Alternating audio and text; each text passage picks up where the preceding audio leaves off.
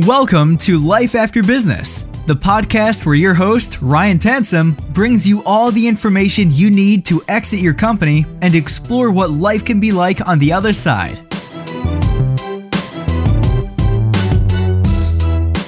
Welcome back to the Life After Business podcast. This is episode 108. If you're like everybody else, you've sat down in front of an insurance agent and you've heard everything from term insurance to permanent insurance to whole life to universal life to keyman to disability to long term care all of these products and stuff just get jammed down our throats and we have no context of what does it mean and why. Well that is why i'm super excited for today's episode because chris steffel from mvp service solutions is on the show today. I've always been hesitant to have anybody from insurance and the insurance space on my show because everybody's got their own angle of why they're doing it. And the reason i was able to have chris on and i was comfortable with is because chris has a very unique background and structure for his company. He is a wholesaler so he has thousands of reps that he helps go out almost like a manufacturer wholesaler, but he doesn't, he reps about a thousand different products in a hundred different carriers, and he brings his expertise and analysts to other reps, whether it's P&C reps or other financial advisors, wealth advisors, to bring the expertise to them. And the reality is, is Chris has all of the different exposure of what products and what situations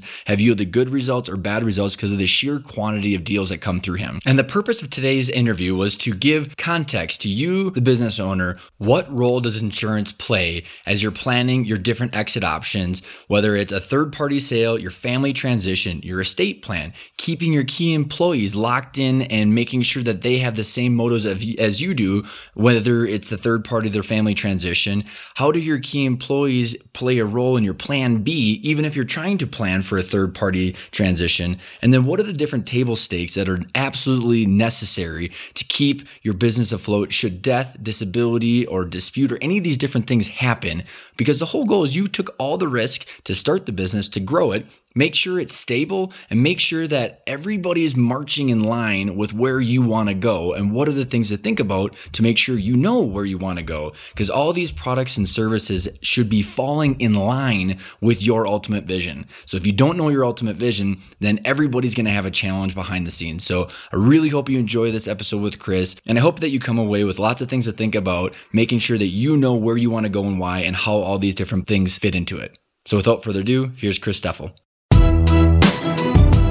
This episode of Life After Business is sponsored by GEXP Collaborative. Their proven process gives you clarity on all of your exit options and how those options impact your financial success, timing, and future happiness.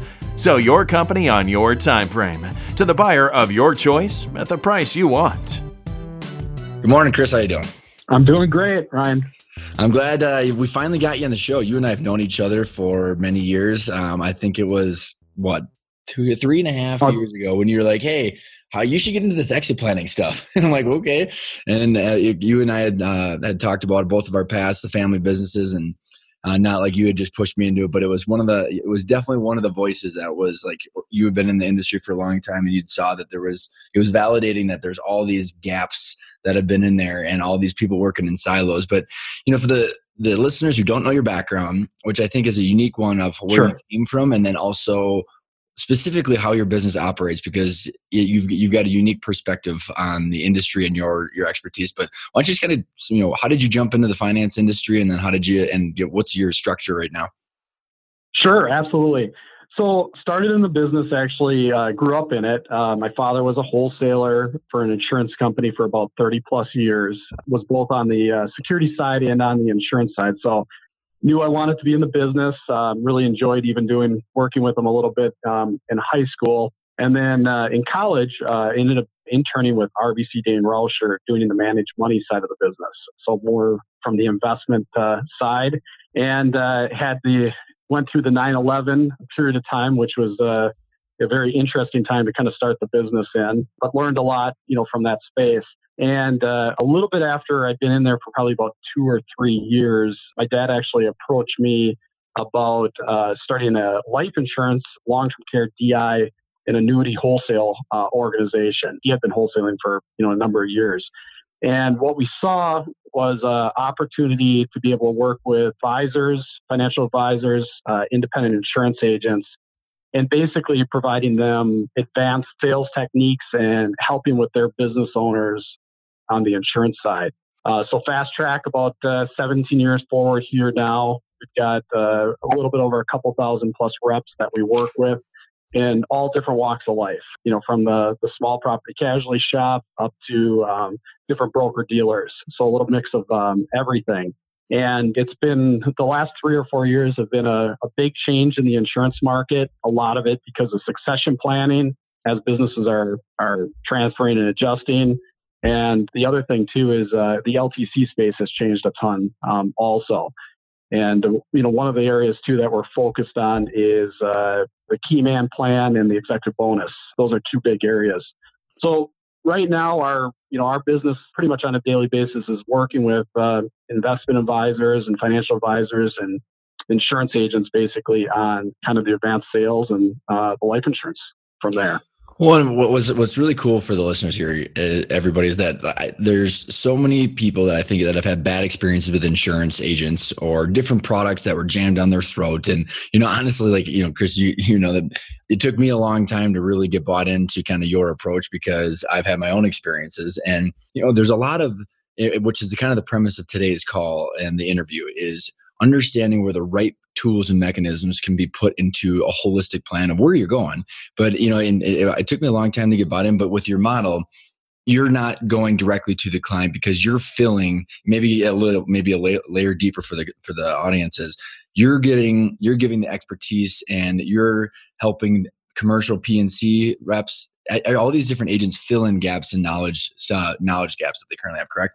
Exactly. No, that's that's exactly the fit. I mean, a lot of them have uh, different relationships or um, work with different business owners on it. But the problem is, is a lot of times they're only working on maybe four or five deals a year. And what we basically come behind is we get to see it from a you know a massive standpoint. So I mean, we're working with those 2,000 plus agents. So it's not unusual for us, you know, in a week to see multiple buy sell agreements. So we get to see the good things, the bad things, what to watch for what suggestions we can make. You know, if old plans are are still going to be there down the road, if we need to make adjustments. Well, and and you're not you're not selling one one specific product, which I think is also a huge thing because there's a lot of people that they jam. You know, every everything's a nail because they have a hammer. No, you're exactly right. I mean, I think that's the one thing is we've got about 100 carriers we work with, and you know everything fits in a specific thing. And out of those 100 carriers, there's probably you know a thousand plus products. So it's really just trying to find what what works best for that that client or that situation, and and really even bringing you know four or five different concepts to them to see what personally works for them. Because uh, you know a lot of a lot of people have different views on where they're going with their businesses and how they're exiting, and even if there's a key person within the company that they're concerned about if something was to happen to them. So before we kind of kick into the whole like life cycle of the pre, during, and post exit, where insurance fits in the different kind of areas, and not, we're not going to get rid of really into products or anything like that today, but what are some of the things? Let's talk about the table stakes. You know, if you were to sit down with a business owner and you you were to look and make sure that they are protected, so that way they're not going to lose their company like overnight because they haven't gotten something set up. And I think that kind of tees into like what's the what what are the disasters that you see when you just look at without the exit plan in mind? Just going, okay, you're an owner with tons of stuff, buildings and employees and liabilities everywhere. What are the what are the table stakes and what are the biggest things that you see as um, failures and gaps that when you normally look at these things? I think one of the biggest things we see is the buy sell agreements not being funded. Um, you know, after being around the business for you know 20 plus years, we've been had situations where partners have passed away or became disabled, and it can be stressful from both sides of the family. And if you're losing that that key person or that key business owner, and there's not insurance in place to you know offset it, the business usually suffers, and a lot of times will close um, quickly. And so that's one of the biggest things we're looking at is trying to make sure that if something happens from a disability standpoint, or if one of the partners uh, pass away, that there's enough money to buy out that partner or to keep the business going. And you know that's where the key man can kind of come into play, not just on the owners, but even on um, on the employees. And that's probably the other big aspect of it is, you know, every time we sit down with a company, one of the things I always ask is, you know, other than the owners of the company, what is the one key person if you lost them? What would happen to the business? And it's am- amazing who they usually say. You would think it'd be like a lot of times like the top sales guy or you know somebody that specifically is back in manufacturing running the whole thing, a lot of times it, you know, might be Mary in the office that's been there for 20 years doing the accounting. And the owner will look at it and say, if I lost her, this whole thing would just fall apart. And so, usually they probably you know, don't know it either. well, I mean, the funny thing is, is until you really bring it up, they don't they don't see it, you know. And then you bring it up, and it's almost like a lot of times I'll see like the white go over their face, like as we start talking about it, and they just they start to think about it, and they're like, "Wow, you know, if if we lost that person." And I mean, I you know, I own the the company with my parents. You know, we've had it for a number of years, and you know, Ryan, if you ask me that question right now, I would put it towards uh, Cindy, which is my mother. You know, she does all of our books. That's that's what keeps me up at night. It's not about growing the business. It's not about you know working with the reps or the salespeople that we have. It's at the end of the day, my biggest concern is is if we lost her and we didn't have the right things in place, you know, the company we'd be in pretty you know pretty big trouble right off that part. So that's the thing we're always trying to figure out or solve for when we're looking at this. Well, and I think let, us take this a, a, couple layers deep because I think there's a lot of things that people do incorrectly with their buy sells. And again, you have to have the attorney that's involved in it along with the insurance rep and understanding like what roles they play. So that you know, from the partnership standpoint and the ownership standpoint, how do you determine how much you should be funding? What are the mechanisms to do it? And this is in not even in like you know we're just talking baseline without exit in mind but i think there's a lot of creative ways that we can expand on this and how that ties to the ultimate sure. plan. But you know what are the what are the things that you just have to have? And like how do you determine what it's funded? And you know in line of that too what is the key what is the buy sell and the insurance what are the what is it actually accounting for other than death? Because i know you and i've had some conversation about how the key man is different than disability versus the death versus departure all these different things. Sure absolutely. So kind of each part of it um, so on the on the buy sell maybe from a funding standpoint what we're trying to do is usually if something was to happen uh, to one of the partners be able to cover at least their portion of it and a lot of times we're able to get the full amount of insurance to be able to cover that amount. So cover value. We, cover the value. Yep. Yep. Sorry. Yep. Cover the value of the business. Correct. Is what we're we're usually looking for. And depending on the age of the clients and how much ownership they have, sometimes we'll limit the amount we can get. So that's one reason we always say it should be looked at every couple of years and be added to or adjusted because obviously valuations are changing of the company and uh, ownership, you know, changes from time to time. So we're always kind of looking at that, trying to figure out what is uh, what's going to be the best value or the amount of insurance we need to get. Sometimes it's just getting enough to cover it, so that if something was to happen, at least they would be able to get funding to help buy that out by the bank possibly, or by taking a loan out um, from there. So that's usually on the buy sell um, parts of it. Well, and then um, even even Chris, like, so that's covering the value, and I think what a lot of listeners struggle with is they're they're a huge role in the business too, right? So, like, okay, great. So my let's say my company's worth ten million bucks, and I've got a partner that's forty percent. So I've got six million bucks that should be coming my way for my to my family. Should I die? That's like the worst case scenario. But usually right. they're pulling a lot of weight to actually continue maintaining that value. So the valuation and all the other stuff to keep the business flowing is also different. No, that's yeah, absolutely. You're you're 100% right. So I mean, that's where the key man can kind of come into play then at that point because if we were to lose that person, also it's not just about the valuation for the business, but so it would be the buy sell plus the key man is what you're saying. Yep, exactly. Yep. So you want to be looking at you know adding that key man policy in, which is really more about keeping the business running. So not mm-hmm. only is it to to buy off the other partner, and obviously that would free up then the income that that person was taking but also the key man can be used to basically offset what that, that business owner was doing for that business. So, you know, a lot of times what you'll find when we go through these situations and we have over the last, you know, 20 years is that, you know, somebody that maybe is pulling an income of 150, $200,000 a year to replace what they're doing is going to cost three times that amount. Right. So we've been through a number of situations where we've lost, you know, one of the two partners or even we had a situation where we lost the husband and the wife stepped in to take over the business.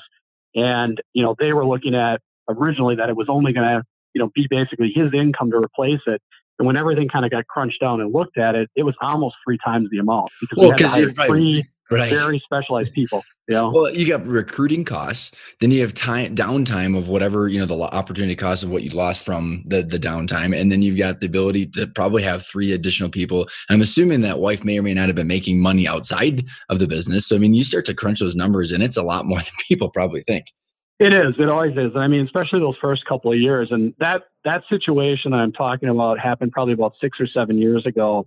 And you know, the one thing that was done was the buy sell was put in place. There was insurance on um, on the husband, and then in addition to that, um, the the rep that I was working with, we talked him into basically a larger key man plan. And you know, the key man plan in that situation was about two or three million bucks. And I still remember going back to that and the client saying, you know, I don't know if I need the full amount. And we really hit on the fact that it's going to take a lot of manpower to to be able to keep this thing going. And uh, you know, sure enough, uh, down the road he passed away, and that that extra two to three million, I mean, that's what kept the business basically afloat. And you know, once we got past those first two or three years, and we got everything kind of back into position, the kids came into the business. Um, we were actually able to get everything kind of back to where it was um, because of that. But it did take that influx. One of the biggest things that we saw was immediately after he had passed away, we had a number of clients that actually ended up leaving um, the business. Mm-hmm. So they instantly lost uh, probably 30 or 40% of their business. Oh my God. And um, yeah, after a year, they were able to bring back almost all those customers because the customers looked at it and saw that the business was going to continue. But when you know, he was the main breadwinner. I mean, he was the the main one running the business, doing everything behind the scenes. And so when he was gone, you know, they instantly went to the competition. Mm-hmm. So that's that was what was interesting with the whole thing is that if they didn't have that key man plan in place to kind of keep the business running, they would have never gotten through that that year or two to be able to retain or bring back those uh, the clients that they lost. So. Well, and so now you, so I think there's layers behind here, and then I want to come back to like the, the, the mechanisms that are used to do this because of all the different variables of people and their health and all that stuff. But and then the taxes. So, but before we do that, you and I had this interesting conversation about like even if it's not death, it's disability. You know, explain to the listeners how a key man is potentially different from the disability. And I, I might have this wrong, but the, the, the reality is that you, if you become disabled, so let's say that let's say that individual actually was alive, but still wasn't able to do all that stuff. So there would have been no insurance triggers, right? So there, you still have the breadwinner, you still have the value of the business tied to that person, but now they're for some reason sitting in a hospital for years. You know, how does the key man versus disability and keeping the business cash flowing correctly using insurance. How does that tie into this? You, you, you remember the question I was uh, the conversation. Yep, absolutely. Yep, yep. So with with disability, um, and and honestly, statistically, there's a much better chance of you know from a disability standpoint early on in life. And so when we look at the DI type situations, um, you've got the key man DI. So if somebody becomes disabled, um, a lot of times they'll still be on with the company both as an employee or as, as an owner of the business, but not producing or helping the business out. So the disability plan then pays to the company to be able to be used to hire a short-term worker or kind of replace what that that individual is doing. So, you know, Keyman DI is a is a major major product that can come into play to be able to keep that business alive, especially if that individual is going to be coming back, you know, back to work. So we see that done quite a bit. The other thing too is the the DI buyout. So if you've got multiple partners involved with the business and somebody becomes disabled, a lot of the you know uh, templates that are put together for buy sell agreements basically force out an individual after a year of being disabled. And the fact is, is when you look at the disability market, a lot of people do come back or recover, or at least can do a good portion of their job even after a year. So when we talk about you know basically keyman DI um, or DI buyout, a lot of times we'll recognize as we look through the agreements that that's not what they want to accomplish they really are looking for the fact of trying to stay on with the company as long. But a lot of times their agreements, when we review them, push them out after a year. And I think that's the one thing that owners really look at and don't realize that their even their agreements basically do this. So I think the disability is a really important thing to be reviewing. Well, and then and then that all ties back to the buy sell agreement, and, and also in your buy sell agreement, how you have determined that you're valuing that business, right? Because if they're going to get forced out, I'm just you have to have it in your agreement that this is what I'm going to be. In worst case scenario, that you had that whole situation happen, but you have to have okay, how are we going to value the business, and how are the partners going to pay me? That's exactly right. I mean, that's and and that's really that's why it's so important as uh, as the insurance agent is working with the company that the attorney that is drafting the buy sell. Everybody's on the same page and what they want to see accomplished. We can make everything work together, and it, it's great to have these conversations because it's it, you know when you go through the situation um, where there's a disability type thing and they look at the language, a lot of times it's not what they're trying to accomplish or want to accomplish, and mm-hmm. a lot of times it'll force you know force a situation they don't want to see happen. And then obviously as you move to the next generation, it can make a big difference as you introduce in you know spouses and other family members um, you know farther and farther out. You want to be able to figure out ways to buy out possibly that that child that's going to be inheriting the business and that has already inherited part of the business. So that's one thing. We're always trying to look multiple layers down of where the business is actually headed. Well, and I think it's, you know, it, it, it alludes to the like how screwed up this can be if you just have i mean so many people just oh they just sign their buy sell agreement oh they just get their insurance you know products but like where are you going and why? What's going to happen? And i mean it's a huge huge jigsaw puzzle. You know with the different things that are are used to do the the funding for the buy sell agreements and the keyman disability insurance and the DI buyouts you know what are the products that you're that you're seeing up and down the streets that you're helping fill in the gaps? Is it uh, term life insurance? Are there whole, wholesale products? What are the different things that are helping and what are the variables that will dictate what you should be using and why? So the one great thing about term insurance, and we see a lot of it go to term, is that we're able to get a very large number of insurance um, for usually a you know a 20 year or 30 year period of time, and it's it's not expensive. So especially when a company is starting out or fairly new, we'll see them lean towards that term side of the business. As the company starts to grow and build and they start looking at eventually selling the business and where it may be headed to, that's where we can start looking at putting in possibly permanent policies. And there are some unique strategies that you can do with the insurance uh, to be able to build cash that are actually cash on the books. And there's also some retention programs that you can do where the company actually earn, owns the policy and then can distribute the funds at retirement. So there's there's some unique strategies and products. And you do a very good job of a lot of all the a lot of insurance reps and people that I in the in the insurance world that I know they just go straight into the the complicated stuff and you always do a very good job of explaining it in terms of what what people understand and why. And so let's go back to the permanent insurance because what I want to what I want to do, Chris, is uh, what you just described. There's a lot of diff- different layers there of the what is the permanent insurance? What are the different types? What are they trying to accomplish right? So like a lot of these people buy whole life products or they buy this and there's the death benefit and the cash benefit. And they have no idea why they're doing it. And they they may they probably don't need it. So the term insurance is just a flat huge lump sum. You know so like i think i've got two or three million on myself for like 800, sure. 800 bucks a year, right? So it's like that, that super that, cheap, right? I mean, for what it is, absolutely. Especially with my age and stuff like that. But so when the permanent insurance, I think if people, you know, there's high commission. So a lot of reps jam that stuff down people's throat without looking at the big picture. So it doesn't even solve any of the problems. But maybe can you explain what is permanent insurance? And then let's go like into the different applications of that on is it on the key man is it on the is it on the uh, business who's paying for it who gets the benefit and then what is the ultimate goal that it's trying to accomplish so the permanent insurance has changed a lot over the last i'd say the last 20 so years um, you've obviously have a whole life policy which is a permanent plan that is paid with dividends probably the oldest plans going back and then it moved into basically variable universal life which was tied to the market and index life. So those are more the, the variable type products. But what happened basically around about 2001 or 2002 is we basically had a product that came out called uh, Guaranteed Universal Life.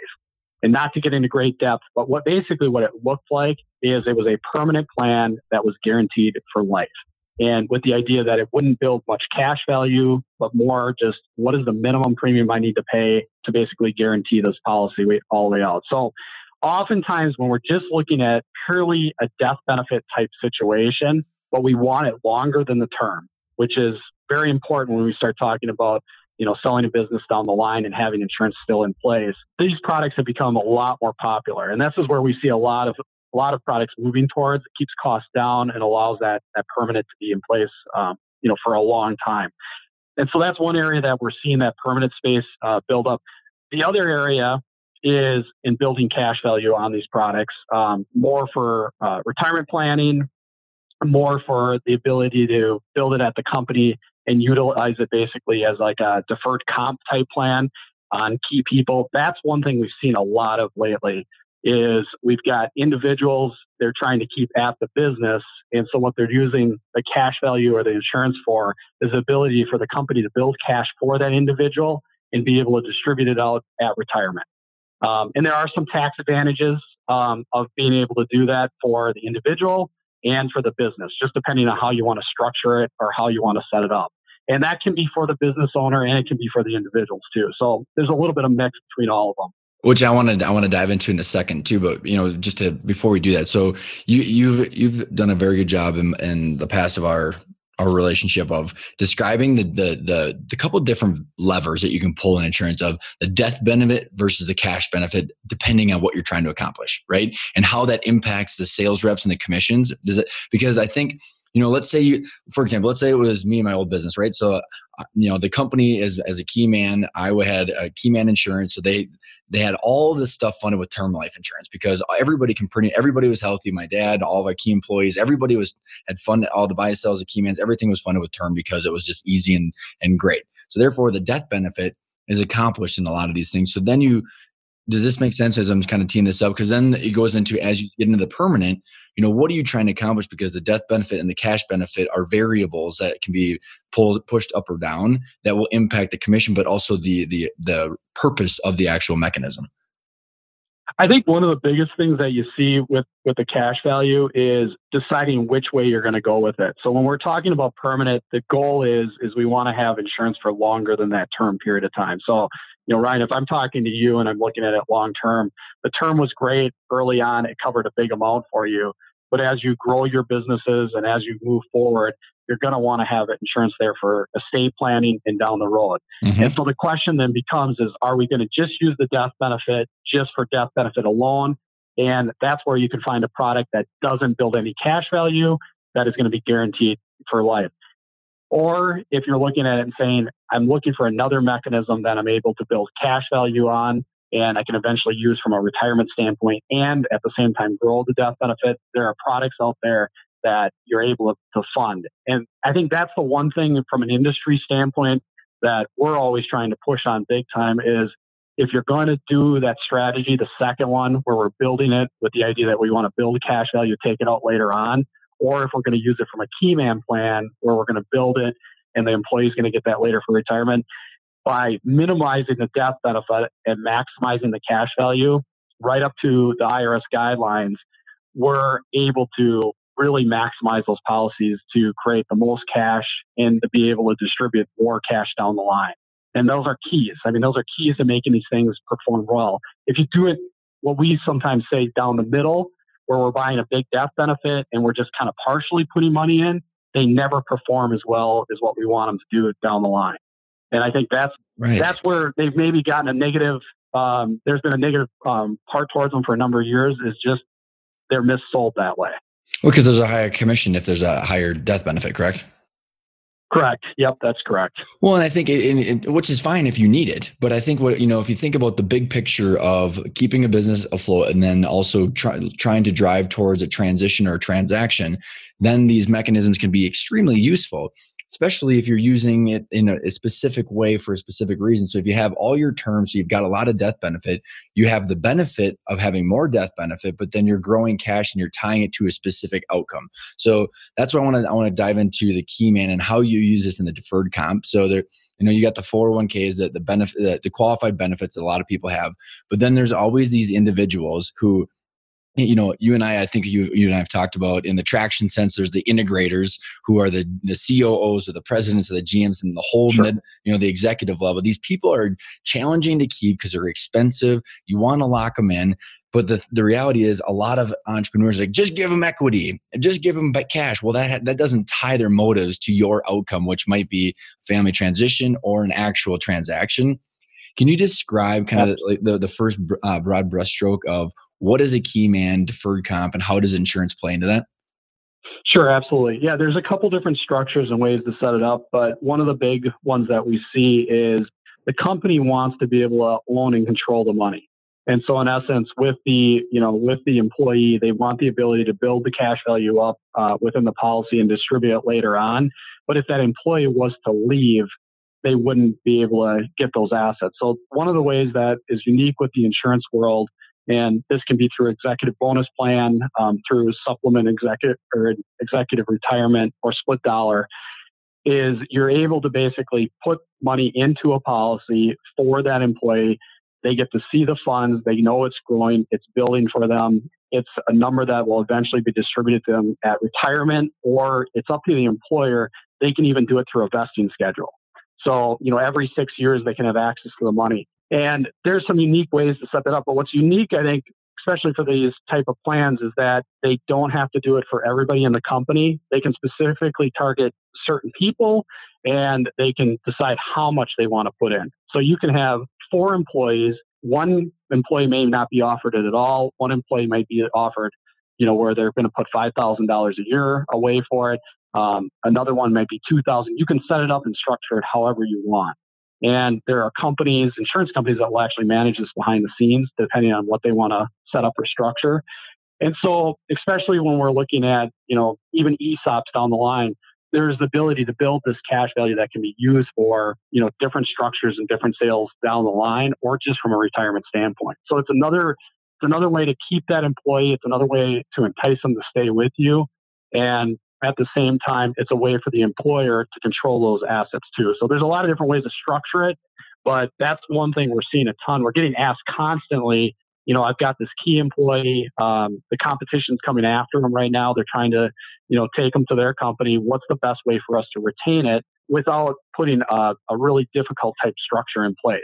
You know what i you and i have talked about this a lot and let's let's how about like i just give you an example and we kind of run through it like if you were to kind of give some scenarios so like let's say you got sure. a, a, a, a coo or integrator or you know president who is making 200 grand and you know you're trying to keep that person you don't want to give them a ton of equity and so i want this person because let's say my outcome is i want i'm striving for a third party transaction. It might be a private equity recapitalization or it might be a strategic sale. You know, the the the plan B and or B and C might be I might eventually want to sell to this person if I don't get my ultimate goal. But I don't want to give them a bunch sure. of equity, but I want to be able to have that person because the value of your company is greater if you have these people locked in. So that that's where the whole stay bonus comes into play. I want this person to make a bunch more money, to have a to to lock them in, but then to mail it. No matter what outcome I have, I'm going to have to have get them involved in the in the transaction. So I want them to stay for probably the immediately, but then six, 12, and 18 months after that. How do I address that person, and then who has the benefit of it? Is it them? Is it us? And how? Why? Why would it be beneficial to do that versus cash? So basically, the way that you would want to probably structure that situation is you want to control those assets as a company and be able to um, let that employee or the CEO know that they're eventually going to get those assets, either to be used for the purchase of the business or uh, for retirement planning. So, what would happen then is um, the company, what they in one one scenario, what they could do is take, let's say, $10,000 a year and utilize that to buy a life policy. So we're going to sell for the minimum death benefit on that policy, and we're going to put that in to grow basically the max amount of cash value that we can in on it. And that's going to be tied usually to an index or into a, a variable type product. So it's going to be building uh, cash value within that. That money is actually owned by the business. It's looked at as cash on the books. Um, the company can actually you know, go in and take that money or utilize it. Um, but obviously, they've got the obligation to pay it for um, that employee down the road. And so the idea is, is then that money grows within that policy through the insurance policy deferred. Um, in some cases, they can take a deduction depending on how it's set up or structured at the time of distribution, um, or if it's structured a different way at the time of putting it together. Um, but that money grows in there, and so that uh, employee then views that or sees that money growing um, down the line that can be used for the you know the purchase of the business um, or it can be used from a distribution standpoint at that point. And that's where the taxes then come into play. Now if there's a death that does occur it could be a split dollar type situation where both the employees uh, beneficiaries would receive part of the death benefit and the company would receive part of the death benefit. Um, in some cases it can just be the, the company. You can structure it however you want and i think that's the one thing with these is it becomes very flexible on what we actually want to accomplish. And there's not a great amount of cost to actually manage and put these things together. Um, what's great is a number of the insurance companies have actually come out to say they'll actually manage it and do it for a very small fee per year. Um, and so that's So that's usually kind of the flow flow of the money um, on how to structure it or set it up. Um, you can also do it, you know, where it's just an executive bonus. We had uh, a company here just recently that's like, you know, we want to do this every year, but we want them to have full control of money right off the bat. So in that case, um, the policy was actually owned by the executive, and then they were just doing the ten thousand dollar bonus out every year. So this was actually done on a board um, where they were actually saying we're just going to give the money out. In that case, obviously the company didn't have control of the assets, but they were funding a, a plan uh, for that individual that was growing. Uh, tax deferred, basically, an insurance plan. Well, and make sure I want to go back to the taxes on some of this stuff and, and how the taxes flow to it. But like, so for for some actual numbers, like let's say so, was, let's say it's a two hundred thousand dollar COO that we're tying in. What are some real numbers that people would use? You know, again, hypothetically, like let's call it a ten million dollar business. What are some real numbers that they would use, and what would, what are some real numbers? Let's say it's a seven year ordeal, right? So it grows, and again, you don't have a calculator or piece of paper in front of you, but like, what are like, is it 50 grand that they've been putting there? What, in, what are the benefits of the, can the business write it off? And like, how does that all, how does the money all flow? And then again, that the, the layer on top of that, which you don't have to get into is the, the, the actual terms and conditions of when and how they get that. And, I, and the, the structure of it, we can talk about in a sec, but what, what are some numbers that you would see and how would the company handle that? You know, it, it all depends on um, how much they wanting to try to put away and the size of the company. I mean, we've had some situations where um, we've had up to fifty thousand dollars a year being put away, you know, into the plan. We've had all the way down to, you know, um, we we just did a construction company here recently where they were putting uh, two thousand dollars away a year. Um, it really, I think, a lot of times comes down to what is what's a, a number that is going to um, keep that employer there you know, what's going to prevent from the competition uh, trying to take them away? That's really what it comes down to at the end of the day, as we discussed through it. So, you know, if you've got somebody making two hundred thousand dollars a year and we're putting away, you know, five thousand dollars a year over a five-year period of time, I mean, that's probably not going to keep them there. They're, they're probably going to, you know, just get it from a starting bonus, you know, yeah. from being able to move. But if it's a substantial amount of money, and kind of one of the rules of thumb that we've seen over the years is if that number equals their income in six to seven years that's been put away, there's a very good chance it's going to be tough for them to move. Mm. Um, and that's just one thing we've seen from an industry standpoint. So, I mean, if they make $100,000 a year and after six years they've got close to 100 grand put away in this, it it really reduces the chance of them uh, walking away from it. That mm-hmm. just seems to always be the, the number that we've we've seen over over time on that. I think the benefit from the business owner too is instead of just giving them cash, which is not tied to long term incentives or your goals. And I think this kind of comes into like how you can wrap this tool into your intentions as a business owner because so first of all i guess from the cost of it so if the business is putting it in there is it right are they able to deduct, deduct some of that um, and because again you're mitigating payroll taxes and all these other things from just giving bonuses and actually the net net of it to the to the employee versus the own to the owner in the company. I think though you know when you look at both sides of the equation, it's got to shake out good for everybody. Um, does that make sense? That question? No, absolutely. You know, so the situation where I'm talking about where the company um, actually uh, owns the benefits, what happens is when they actually do the distribution at the time of retirement or depending on if they're going to distribute it out to be used to purchase the company, that's when the, the deduction, the large deduction can be had at that point.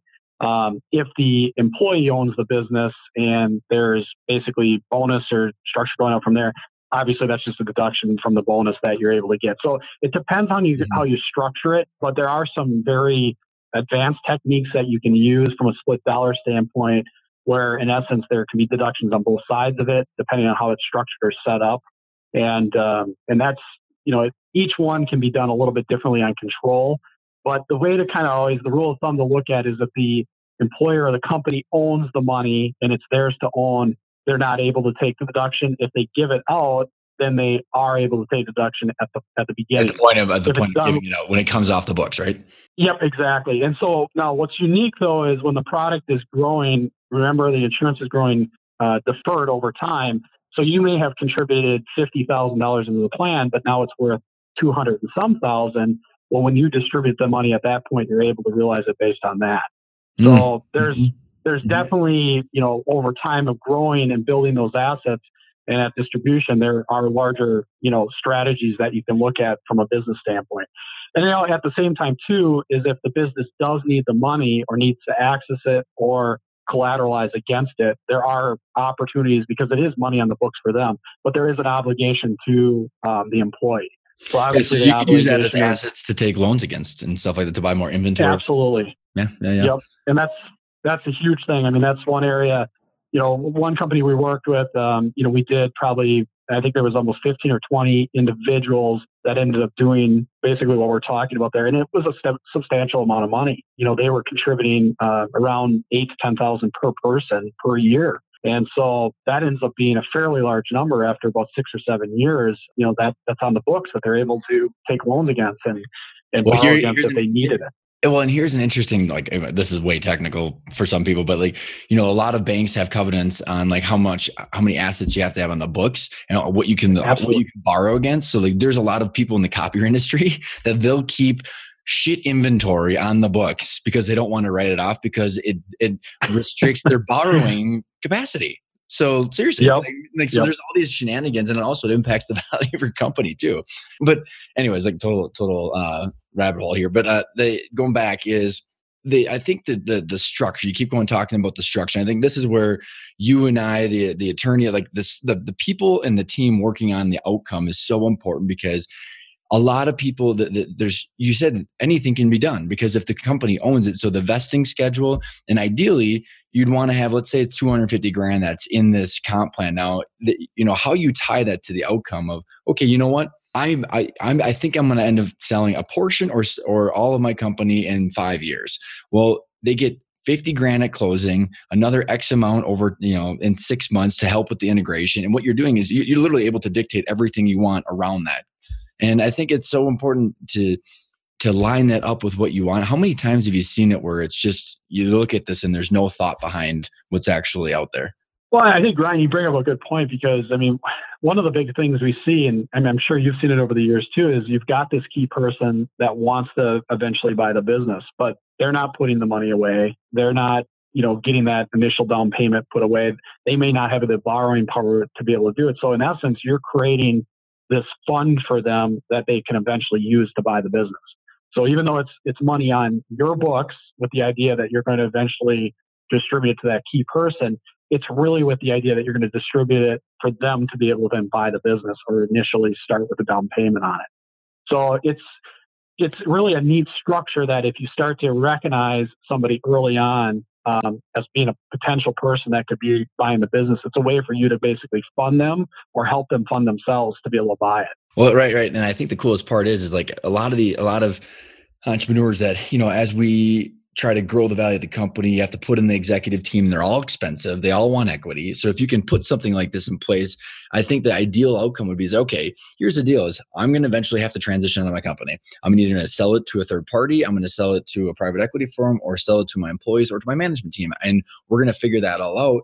But if you immediately put these in place, it helps probably with the recruiting but then also you can, let's say you grow a quarter million dollars or half a million bucks, you can tie that to a third party sale. So you, what happens is all these owners think that they, they get freaked out that their executives are going to leave when they find out they're going to sell. But if you already right. tied part of the, the, the asset that you've been building to them too, you have to transition this and you're going to have to be there for a year if that's the route we go but you always have a plan B where you've got one to three people that have essentially built the funds as your plan B to buy you out. Absolutely. Yep. Yep. No, that's, I mean, that's a great way to look at it right there. And, and I think you bring up a good to- point too, is, I mean, when they do look to sell, everybody starts to bail. And this does definitely give some sticky fingers to keeping them in there. You know, I mean, it really, if you've got some funds built up, I mean, before they bail or jump, they really have to think through it with the amount of money that's there that they could lose. So right. So the, moving on to you know, let's say we're a family business. Now this gets even a little bit more complicated. And I know for the, the the time, you know, we don't have to go into a whole long saga about this because it's family business. But you know, I think in estate planning, a lot of people kind of have some maybe some level of experience of how the insurance works in the estate plan, etc. But like when you tie in a family business, it's really complicated because you know you and I have been working on clients together where you have one individual that's you know kicking butt in the business, one person that's just a, an employee, and then you have to.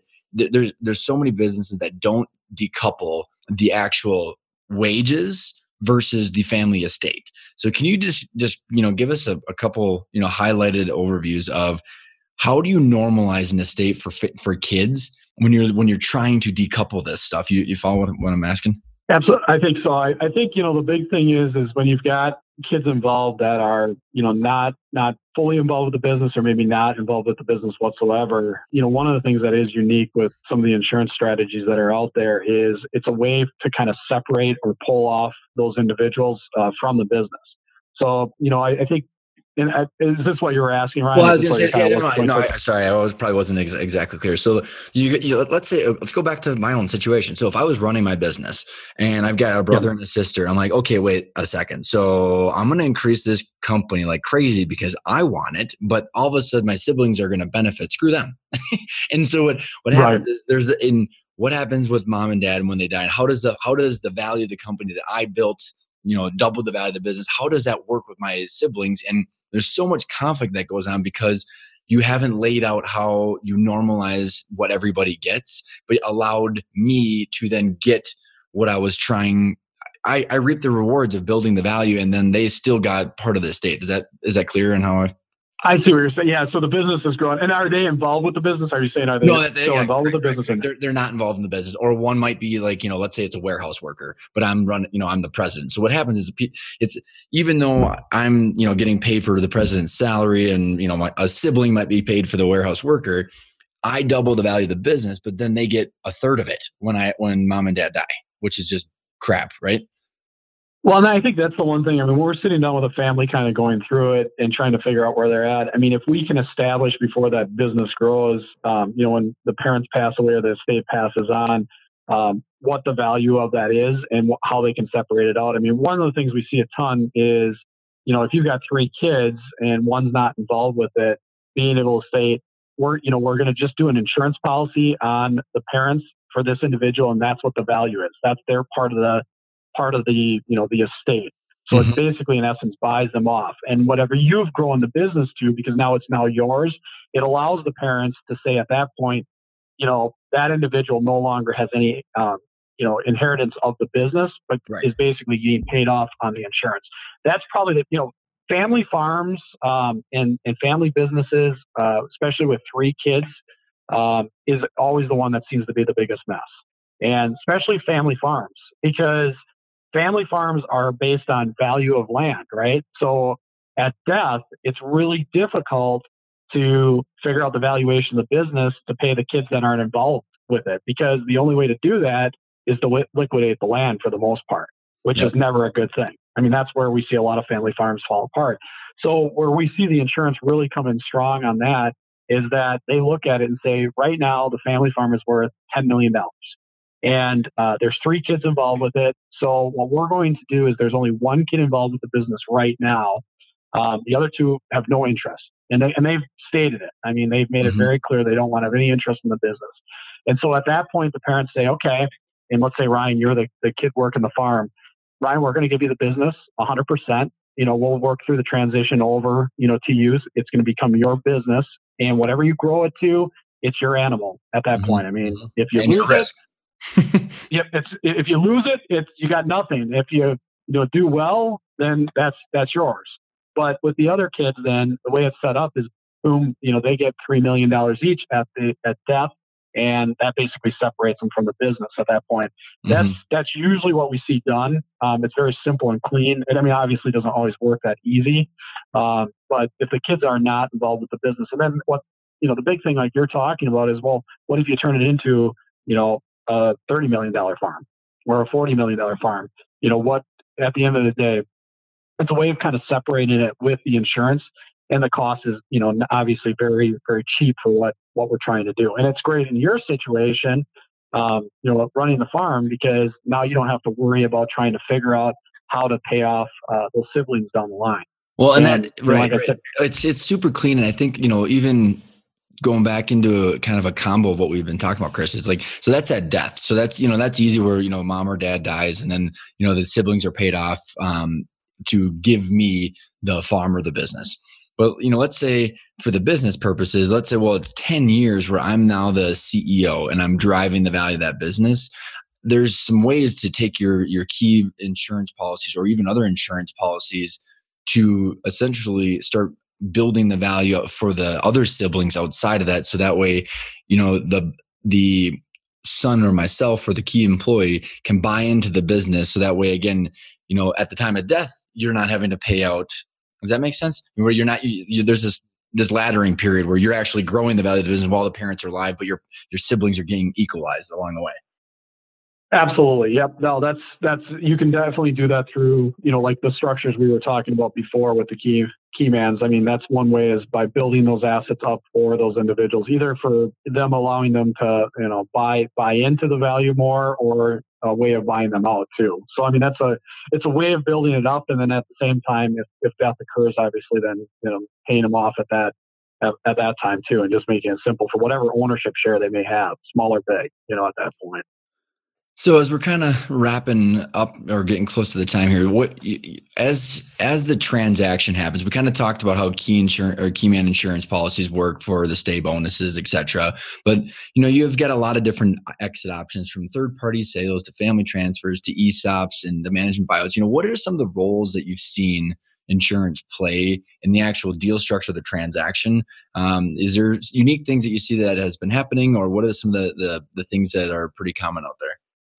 Well, I, I think the thing is when we're looking at like what we're talking about with these key man structures, being able to build cash. I mean, I think that's one of the biggest things is being able to utilize that to buy out. Um, and then obviously, um, you know, if there's disability or you know long-term planning, even with some of these combination life LTC plans, um, as that comes into play, those are those are all things that can kind of help assist on on these. I think one of the things you brought up is the third party too. You know, one of the things we see is if it's a third party that's not associated with the family that's starting to buy the business, um, always the concern is, is as they you know transfer the business over to that individual, if something was to happen to that individual that's buying the business, um, you know, and the full transition hasn't taken place yet, and the fact that they've got to replace, how do you buy that person out or utilize the insurance for that? So depending on the structure um, that they're moving to, the insurance can you know mitigate the risk that if something was to happen to those individuals that are buying it. And then the same thing around, you know, as they're buying it, if the main owner was to pass away and still had an integral part to the business, um, being able to help move that transition or allow that buyout to happen quicker. So, mm-hmm. you know, one of the things I think, you know, if I was buying a, a business and um, that individual was still running the business and they were contributing a lot over the next five or six years, one of my biggest concerns what would be is that if that person died, and the buyout was over the next five years, how do I accelerate that if something was to happen to them? Mm-hmm. And that's where the insurance can be a huge, um, you know, huge added thing because what would happen then is basically it'd be almost like a buy sell agreement where if that individual passed away, the money would be used to buy the family off and the whole business would transfer to me right away, mm-hmm. which would then allow me to be basically replace that owner and really, you know, him as the key person um, of the business. So there's, you know, there's a lot of ways to mitigate the risk. There's a lot of ways to utilize the insurance from a cash standpoint, um, build up to be able to buy out um, individuals or utilize that, um, you know, to offset the business. So I mean, there's just the one thing I think you say with insurance is it really comes down to you can really customize exactly what you're trying to accomplish and what your concerns are. And there's a lot of different ways to to build or grow that. So working with attorney and usually working with us to try to figure out exactly what they're trying to accomplish or what their concerns are. Um, and you know the family dynamics are massive. I mean, as the family grows, you know there's you know there may be a spouse that you know the biggest concern of, of the, the family is is that you know if they transfer to um, you know to one of the children and if that child was to pass away or become disabled, their concern is they don't want the spouse to be running the business or be you know mm-hmm. have that ownership. So every family is unique, and what's unique with the insurance is we can customize it to figure out exactly how to satisfy you know those needs at that point. Well, and I think what's really, really interesting is as you and I have worked on deals together, and as I look at all these uh, growth and exit plans that we've worked on, is knowing the outcome where you're trying to go, and then obviously the redundant plans. If you do all this stuff ahead of time, then first of all, you're, you know, first of all, mitigating your risks should anything happen.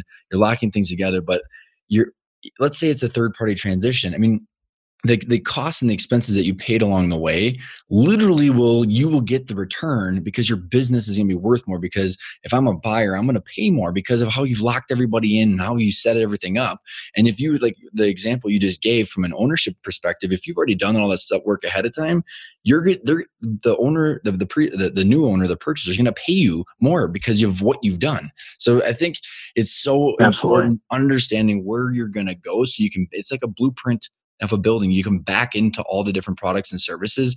And you know as we're wrapping up because what what is like when you when you see the biggest mistakes of not having that big outcome how like is there something that you want to ex- highlight that we've talked about? Or like how does it just no one does that is looking at the big picture right? What how like what are the big things that people just need to be wary of as they're going through whether they whether they currently have it right now or they're in the middle of making this decision I think the biggest thing is is that most people buy policies um, early on in life or are thinking about this, but then they never update it or look at it or make sure that it's going to follow the plan that they're they're looking at down the line. So, you know, I think one of the biggest things I come across with companies is that they're fabulous at building the businesses. They've done a great job, you know, from their business. But when we really start to tear apart the insurance that's out there, a lot of it is not going to do what they think it's going to do and mm-hmm. um, and they haven't. You know, they'll they'll really. I think the one other thing too is it doesn't need to be extremely difficult either. You know, I think that's the thing is we talked about a lot of you know different tough um, you know I- ideas and techniques that we can use with insurance.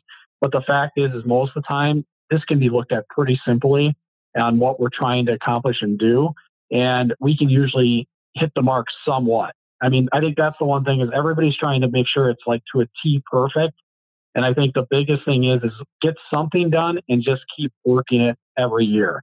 Um, you know, I, I can't tell you how many different plans we've come across over the last even year here where we come in and I mean it hasn't been looked at for 15 years.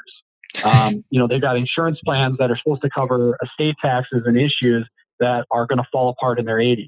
Yep. Um, you know, they haven't talked about long-term care planning, which is you know, probably one of the largest expenses we're seeing right now for um, individuals in their, their 70s and 80s. I mean, the, the numbers are massive on this. So I think the biggest thing is is just reviewing, looking at it, and um, you know, coming up with a plan. And it doesn't have to be set in stone, but at least start with something.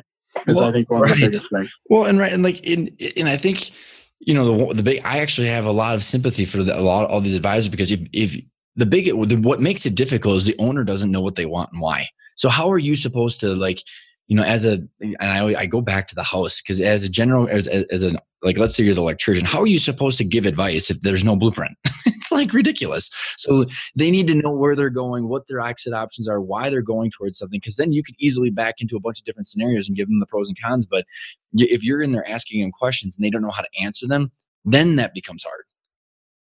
That's, I mean, you're you're exactly right, and I mean that, a lot of it is even um, the family politics too, you know, and even the politics between um, partners. I mean, so I think a lot of times it, it comes down to we almost become uh, counselors for them, you know, and giving suggestions and giving ideas where they want to head and what they want to do.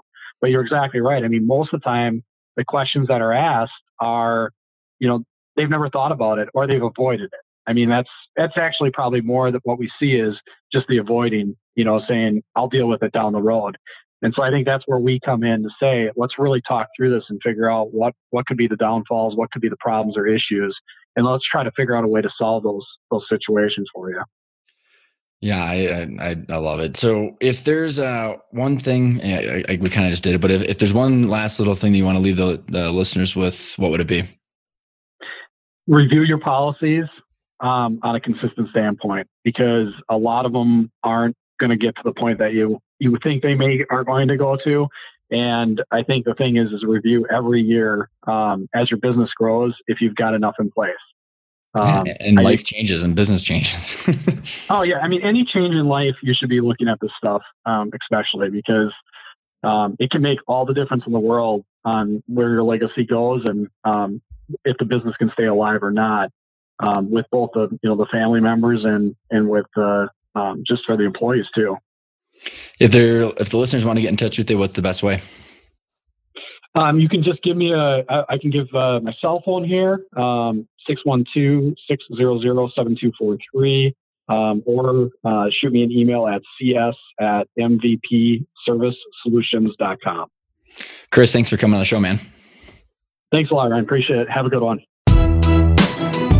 I really hope you enjoyed that episode with Chris because if there's one big takeaway that you need to come out with is what do you want? What are the different exit options that you want to prioritize and what is your plan B? If it's a third party, how are you keeping your company stable with all the different insurance products should anything happen? How are you locking your key employees in and aligning everybody's motives to where you want to go while also aligning them with your plan B? All of these different products and services can be architected the exact way that you want them to if you know what you want. And as you start to realize, once you know where you're going, then you can have these different tools and mechanisms fall into place. But you also need to have everybody at the table, which is why we do what we do at GEXP, because you have to have the attorney who's drafting all the agreements in line with where you want to go. You have to have the CPA who's running tax calculations for the business and the employee, making sure all of that's accounted for. You have to have the wealth managers for the key employees, the family, understanding how does this impact the family balance sheet now and in the future,